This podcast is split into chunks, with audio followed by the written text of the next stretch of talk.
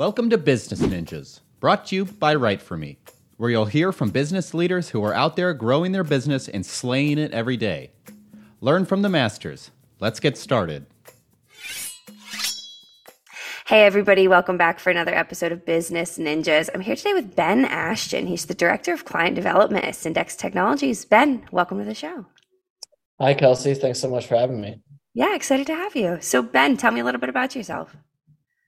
Always the most difficult question, right? As we just discussed. So I grew up moving around the country as a kid. My father was in sales for a biotech company called Amgen.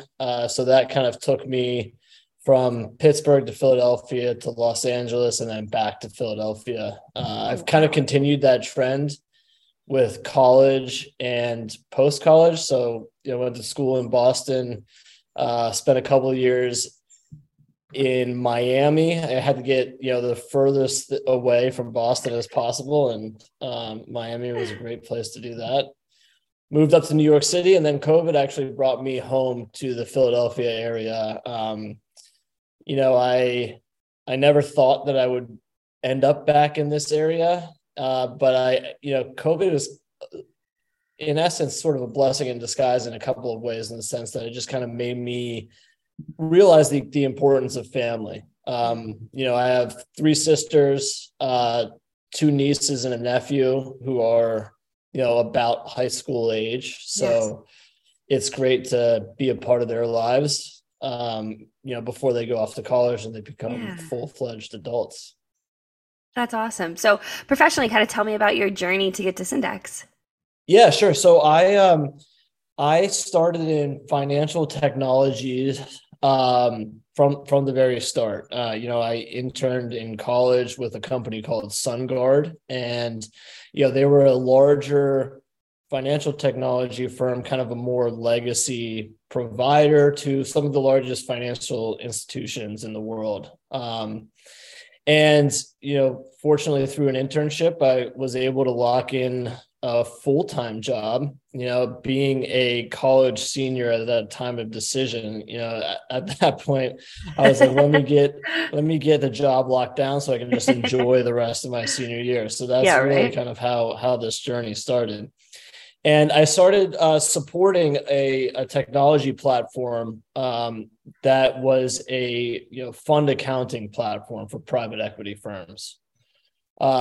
So started supporting that, dealing with angry customers, helping people kind of understand the product, and then also getting a sense of understanding of the technology side of things as well, because I didn't really do any studying about computer science in college. So I learned a little bit on the job. I mean, I'm not a coder or developer or anything like that, but I guess I just learned enough to be dangerous in that particular role. That was the very start. I spent 2 years doing that. And then I moved into what we called a pre-sales role, which essentially was defined as kind of like the intersection between sales and product, where, I would go along with our sales executives to, prospect meetings and kind of be the industry and product expert in the room, right? So leading demonstrations, for example, working with, prospective client data to, put that into the system and show it what it looks like. Yeah.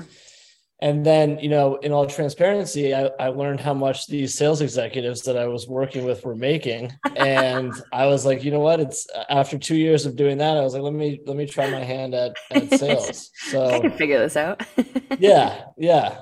So that journey in sales started in 2016, and I've kind of jumped around in different roles since then. That's kind of a little bit about the journey to get where I am today. Yeah, that's a great journey. So you're the Director of Client Development. So talk to me a little bit more about what Cyndx does. Yeah, so Cyndx is a search and discovery platform for private markets.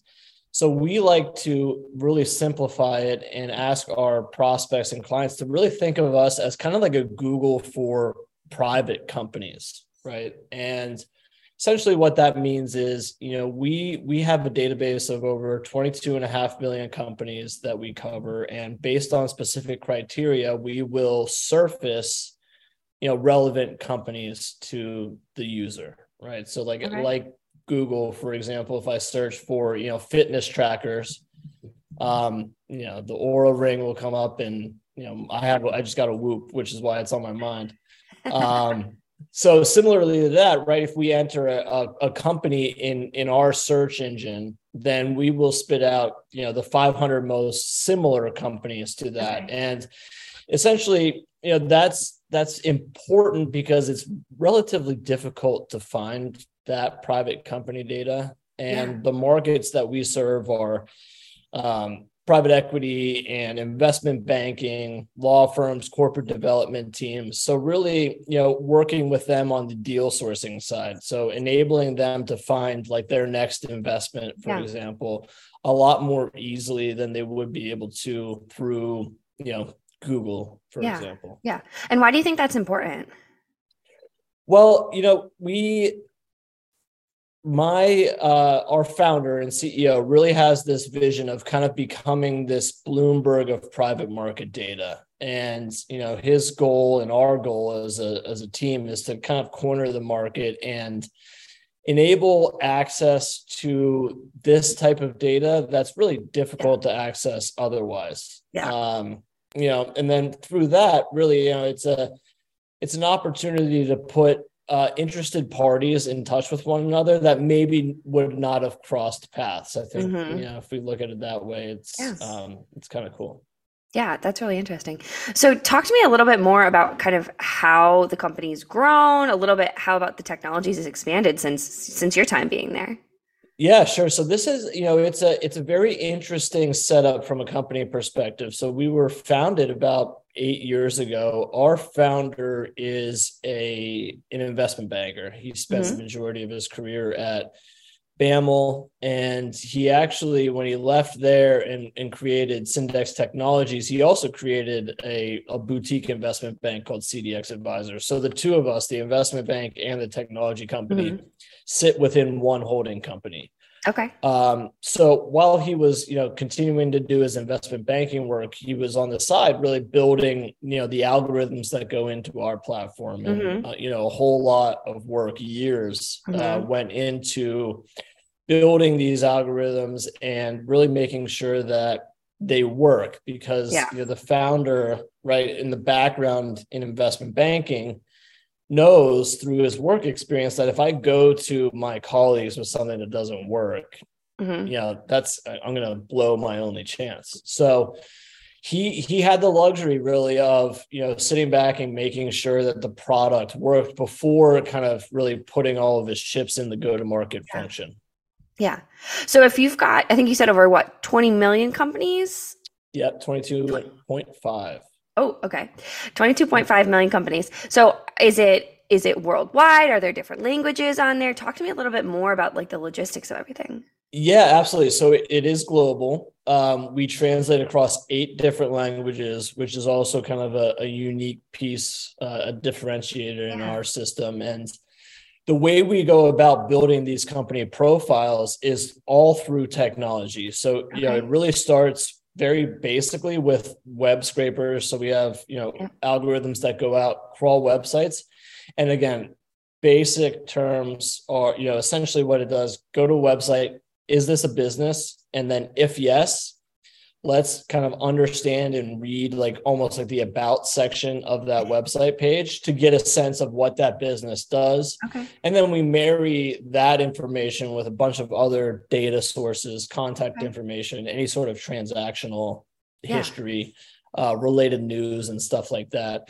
Oh, so because everything is totally technology driven, we're able to cover that many companies. You know, we don't have like an outsourced team that's, you know, going to different websites and like plugging in data manually. Everything that we have in the database is really brought to us by our algorithms. And of course, you know, there's checks and balances in place, but, you know, another kind of core differentiator with us is the fact that it's all tech driven. Okay. So talk to me a little bit more about that. What does that mean? Yeah. So, I mean, I think a lot of our competitors in this space and, you know, historically players in this space in particular have really relied on manual input. I think, you know, one of the most difficult things about kind of generating our product to get to where it is today is really building these, you know, kind of semantic driven algorithms using natural language processing to make sure that, you know, what we are scraping from the website makes sense. Right. And, you know, I think that's, you know, that's one of the reasons why, you know, I say today that we have 22.5 million companies, you know, tomorrow or next week, it would probably be over 23 million. Yeah, totally. Totally. So what would you say the biggest challenge that your customers, your clients have before they start working with Cyndx is? So typically when looking for private companies, especially from like an investment perspective, you know, private capital, private equity perspective, the process by which they do that is, you know, a lot of Googling, hours and hours of searching, really cobbling together in a very manual fashion, like a target list, right? And the idea of Cyndx is to really enable them to get a starting point, get like a starting list in a matter of seconds, as opposed to, you know, spending hours on Google trying to cobble together that list. Interesting. So just my curiosity, my brain kind of going, and I haven't had the opportunity to kind of work through your platform, but is there like a rating scale or any sort of like scale that provides, okay, I'm onto something here.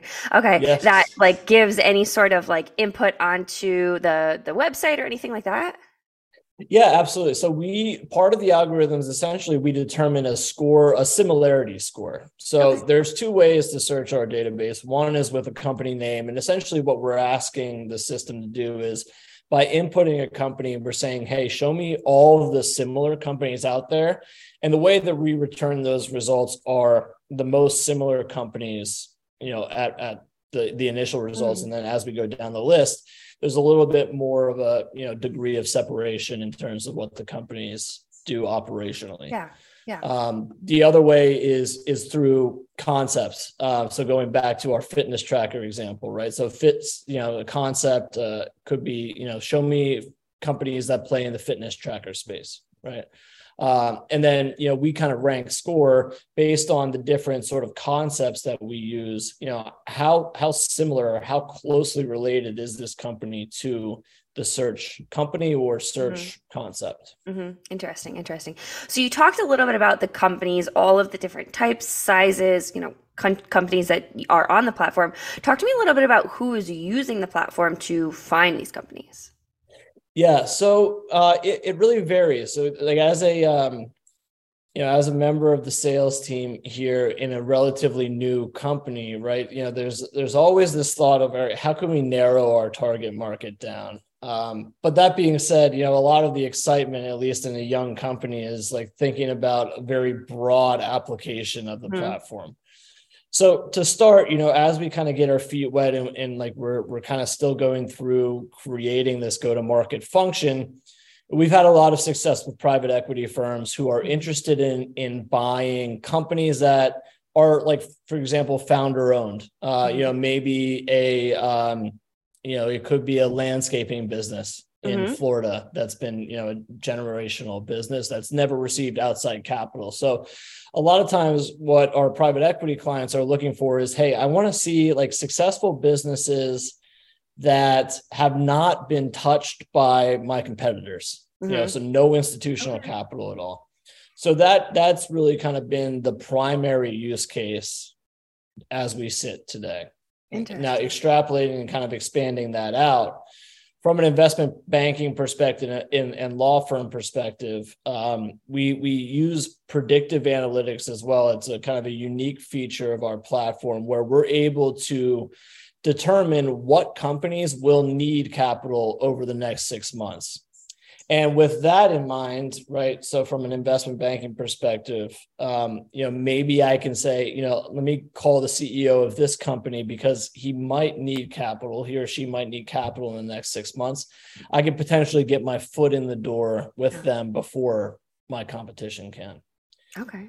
And then lastly, you know, I think kind of the holy grail for us is sales teams, so large sales teams looking for, who is my ideal customer? Mm-hmm. How can I find more customers like that? And using our platform to come up with a list of prospects. Interesting. So say someone's listening to this podcast, how do they go about kind of one, finding you, but also two, what does that, initial engagement look like?